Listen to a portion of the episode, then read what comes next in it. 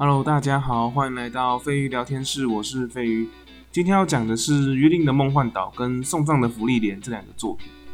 由于《送葬的芙莉莲》它还没有完结，《约定的梦幻岛》后面其实我看不太下去，所以今天只会挑片段来讲，内容也不会太过深入，大概就提一些我为什么想要拿出来讲的点而已。这两个作品我觉得都有非常吸引人、非常完美的开头。预定的梦幻岛在孤儿院时期的剧情与送葬的福利莲的第一话这两个部分，他们都做得非常的好。我觉得很关键的点就是在快速而且明确的建立主题，所有的情节跟元素都在为了那一个主题或者一个爆点而服务。我觉得这个东西说起来好像很简单，但实际上要做得好很难。难的原因主要是因为其一，创作者对于自己的创意，我觉得很难客观的取舍。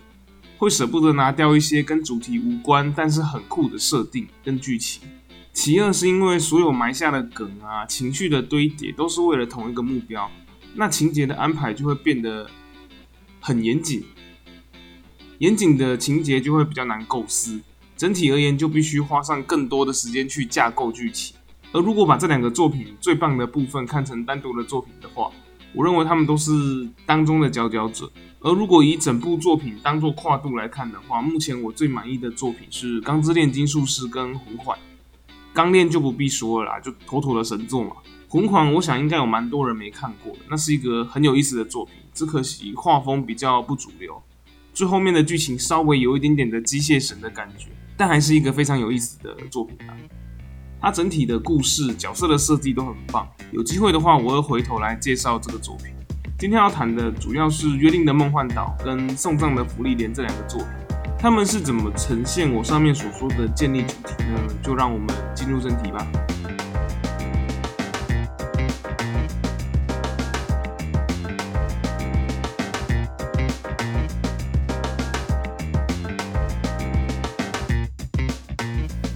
首先，先来提一下《约定的梦幻岛》。《约定的梦幻岛》是在讲一个被称作妈妈的修女。与一群小朋友的孤儿院，这个地方充满了爱与和平，大家相处融洽。小朋友们在孤儿院里面上课，一直到被外面的人领养或者年纪够大能独立生活为止。而在一个小孩被送养的当天，主角艾玛跟诺曼发现了那名小孩没有带走贴身的玩偶，决定偷偷的跟上去，然后把玩偶交给他，却发现了这个世界的真相。他们在孤儿院的入口发现了小孩的尸体。这时，他们才知道，原来所谓的孤儿院是一个供应给食人鬼当食物的粮仓。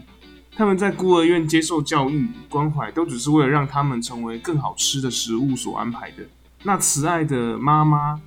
也是鬼的帮凶，她是食人鬼负责培养食材的人肉贩子。发现真相后的两人，告诉了另一名主角雷。三人开始察觉这个孤儿院的内幕。与他们那些从前没有在意的一些不寻常之处，感到恐慌的三人思考着如何脱离妈妈的掌控，逃出孤儿院。这段剧情为什么这么出色？主要原因是在三名主角与妈妈之间的勾心斗角。他们彼此之间都知道对方在干嘛，但为了自己的利益而不去戳破。妈妈因为主角三人是孤儿院里面最优秀也是最美味的三个孩子，他们不能有任何的闪失，所以明知道他们想逃。妈妈却只用了一些掌控他们的行为、摧毁他们所有逃出去的希望的方式去应对，而主角三人也知道这个情况，所以他们利用各种方式不去踩到妈妈的底线，得到他们想要得到的资讯，增加逃出去的机会，直到他们逃出去孤儿院之前，主角三人与妈妈之间的角力都是有来有回的，没有任何人犯傻，也没有任何人为了推动剧情而强制。做一些不符合他们设定的行为，全部的设定都是由跟读者一样懵懂无知的主角们去主动探索、分析、得知。他们的这些行为都有着强烈的目标，那就是带着所有的孩子一起逃出去。随着剧情的进展而挖掘真相、透露世界观的设定，真的非常吸引人，因为他的动机够明确，够明确的动机才会给人足够的代入感。而约定的梦幻岛逃出了孤儿院之后，发现这里其实是个充满鬼的世界，与人类的世界仍然是相隔两地，所以他们又开始了逃亡的旅程。而这一次的敌人再也不是可能会心怀仁慈的妈妈，而是想要吃掉他们的鬼。剧情就从这边由密室逃脱变成了荒野求生，这边会衍生出两个情况。第一个是故事的主轴没有明确的延续下去，从一个很明确的逃出孤儿院，变成非常虚无缥缈的；从一个很明确的逃离孤儿院，变成非常虚无缥缈的，在这个充满危机的世界下活下去，那种压迫感就消失了。剧情的走向也变得有点漫无目的、被动的触发事件，失去那种跟时间赛跑的压迫感，推动主线剧情就变得比较牵强，动机没有那么能够说服人。整体看下来，就会觉得好像没有前面那么好看。第二个是题材跟故事风格的不连贯，在逃离孤儿院的前后，主要对抗敌人的类型不一样，这个非常明显的影响到了故事的走向。主角们在离开了孤儿院后续的情节，失去了那种能与对方周旋抗衡的本钱，只能用各种方式计谋去应对各式各样的食人鬼。两种剧情给人的感觉非常不一样。在看的时候就有一种突兀感，再加上后面的剧情设计明显没有当初逃离孤儿院那么完善，总有一种在看两个不同的作品的感觉。不过虽然说我讲了这些后面的缺点，但至少在再次遇到诺诺曼之前，《约定的梦幻岛》还是一部好看的作品。不过就没有前面让我那么惊艳，那种落差感越看到后面越严重。这也是为什么我到后面其实看不太下去的原因。约定的梦幻岛关于逃离孤儿院之前的剧情大概就说到这边，接下来让我们来谈谈送葬的福利莲吧。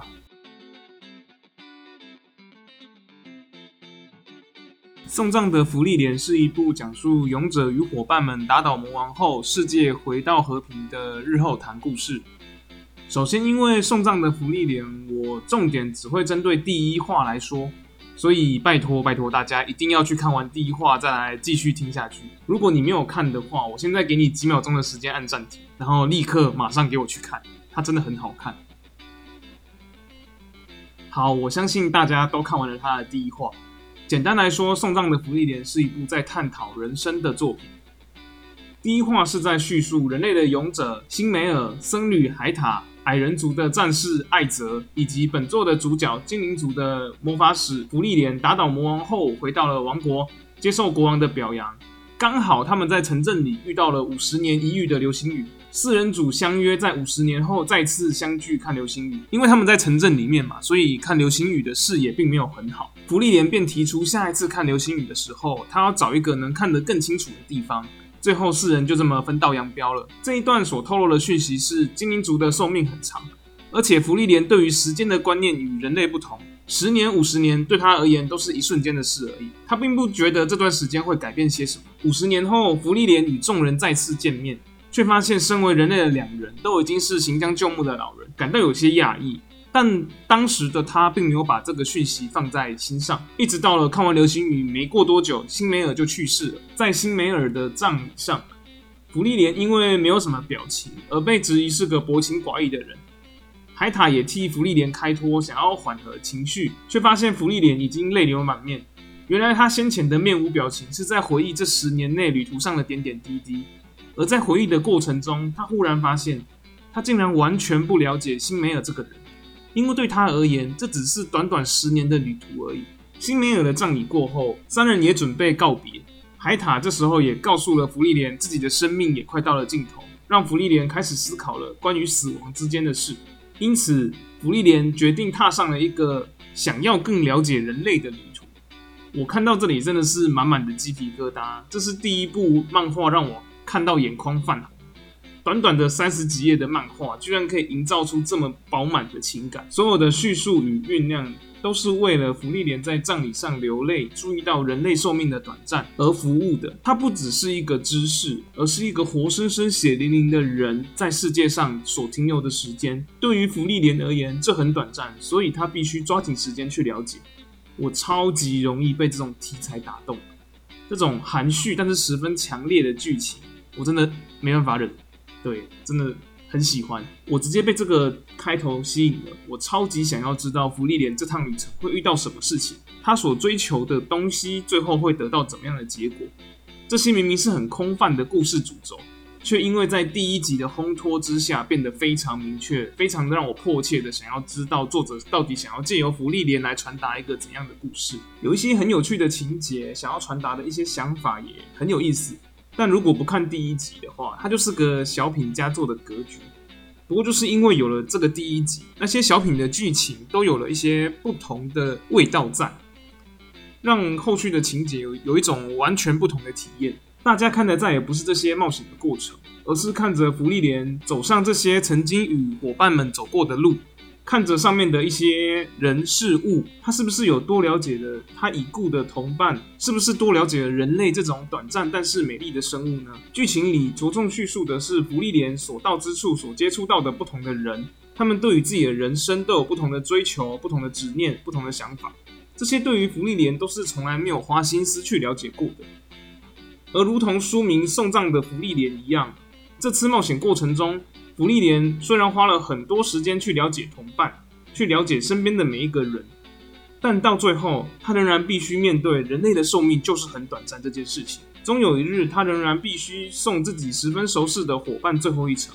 并将对方深深烙印在自己这短短几十年的记忆当中。如果这个作品真的能维持目前的水准，一直走到最后，并且有个跟第一话不相上下的最后一话的话，那送葬的福利莲就会是二零二零年后毋庸置疑的神作之一。送葬的福利莲与约定的梦幻岛有个很有意思的比较，那就是在一段很成功的剧情之后，一个继续维持了之前的调性，而另外一个则是让剧情走上一条不一样的路。虽然说因为它的长度啊、题材啊都不同，所以不能这样子直接去比较了，但还是能看出他们在一个超级亮眼的段落之后，送葬的福利脸仍然维持着极度的好评，而约定的梦幻岛则开始渐渐的走下坡，最后到了一个有点参差不齐的评价。我觉得最主要的原因是因为故事的主轴延续与继承。不让读者有很明显的中断感，确保后续的情节走向不会让读者觉得与前面的剧情有所落差。这些对于漫画、动画、影集，还有网络连载的小说，这些有一定的时间去更新一集的作品来讲的话，其实还蛮难的。因为这些载体主要的客群都是当下追更的那些人，所以他们必须尽量让每一集都有他们想要看到的内容，至少不能连续的个两三集都给不出来。因为他们很有可能就会这样子弃坑了。他们弃坑了之后，除非你能在后续的剧情制造出够厉害的话题，并吸引他们的注意力，耐着性子把中间落下的剧情看完，这其实都是很大的风险。所以这类型的作品常常为了持续吸引眼球，而尽量想办法塞一些新奇的东西。而这些东西常常会在看完之后，发现根本是一些无关紧要、不影响故事走向的剧情，这就会让我觉得很不悦啊。就觉得浪费时间去了解、吸收一些对于剧情完全没有帮助的东西。我对于这方面看的还蛮重的，也是因为这样子，所以我对于上面两部作品的这个段落才会这么喜欢。剧情走向简单好理解，但又富含起伏与转折，这一切都是围绕在故事的核心的周围，而不是由故事的核心向外发散。不过，因为自己也是创作者嘛，所以也知道能设计这样子的剧情其实很困难的。送葬的福利连的第一话这种非常短的剧情，你还可以说有可能是个灵光乍现的神来意。但如果是约定的梦幻岛，那将近四十话中要有这么严谨、组织这么明确的叠对叠剧情，这绝对不是靠灵感能够完善。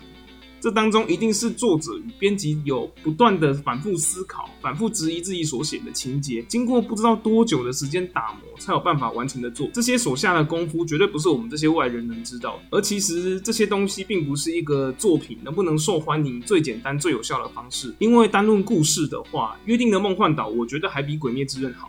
但它的卖相就是不会有《鬼灭之刃》好。不过我就是喜欢这种能够给我这种观影体验的作。看完这个部分，我就觉得自己真的接受到了作者想要传达的理念。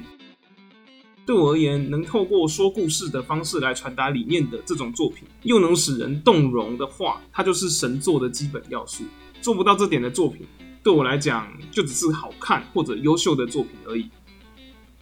今天要说的大概就是这些。下礼拜跟下下礼拜我都有蛮多事情的。不过这两个礼拜我应该会挤出一点时间，至少录制个一集出来，应该会在周间的时候发布跟制作。要聊的是《环太平洋》的动画，我原本以为它就是个跟怪物战斗的热血机器人爽片，但看完第一集之后，我发现哦，不行不行，这跟我想的完全不一样，有点胃痛。这就这不是我想要看到的环太平洋，但感觉起来其实好像还不错看，所以我应该会花个时间把它看完，然后来跟大家聊一下这个作品。就让我们下次见。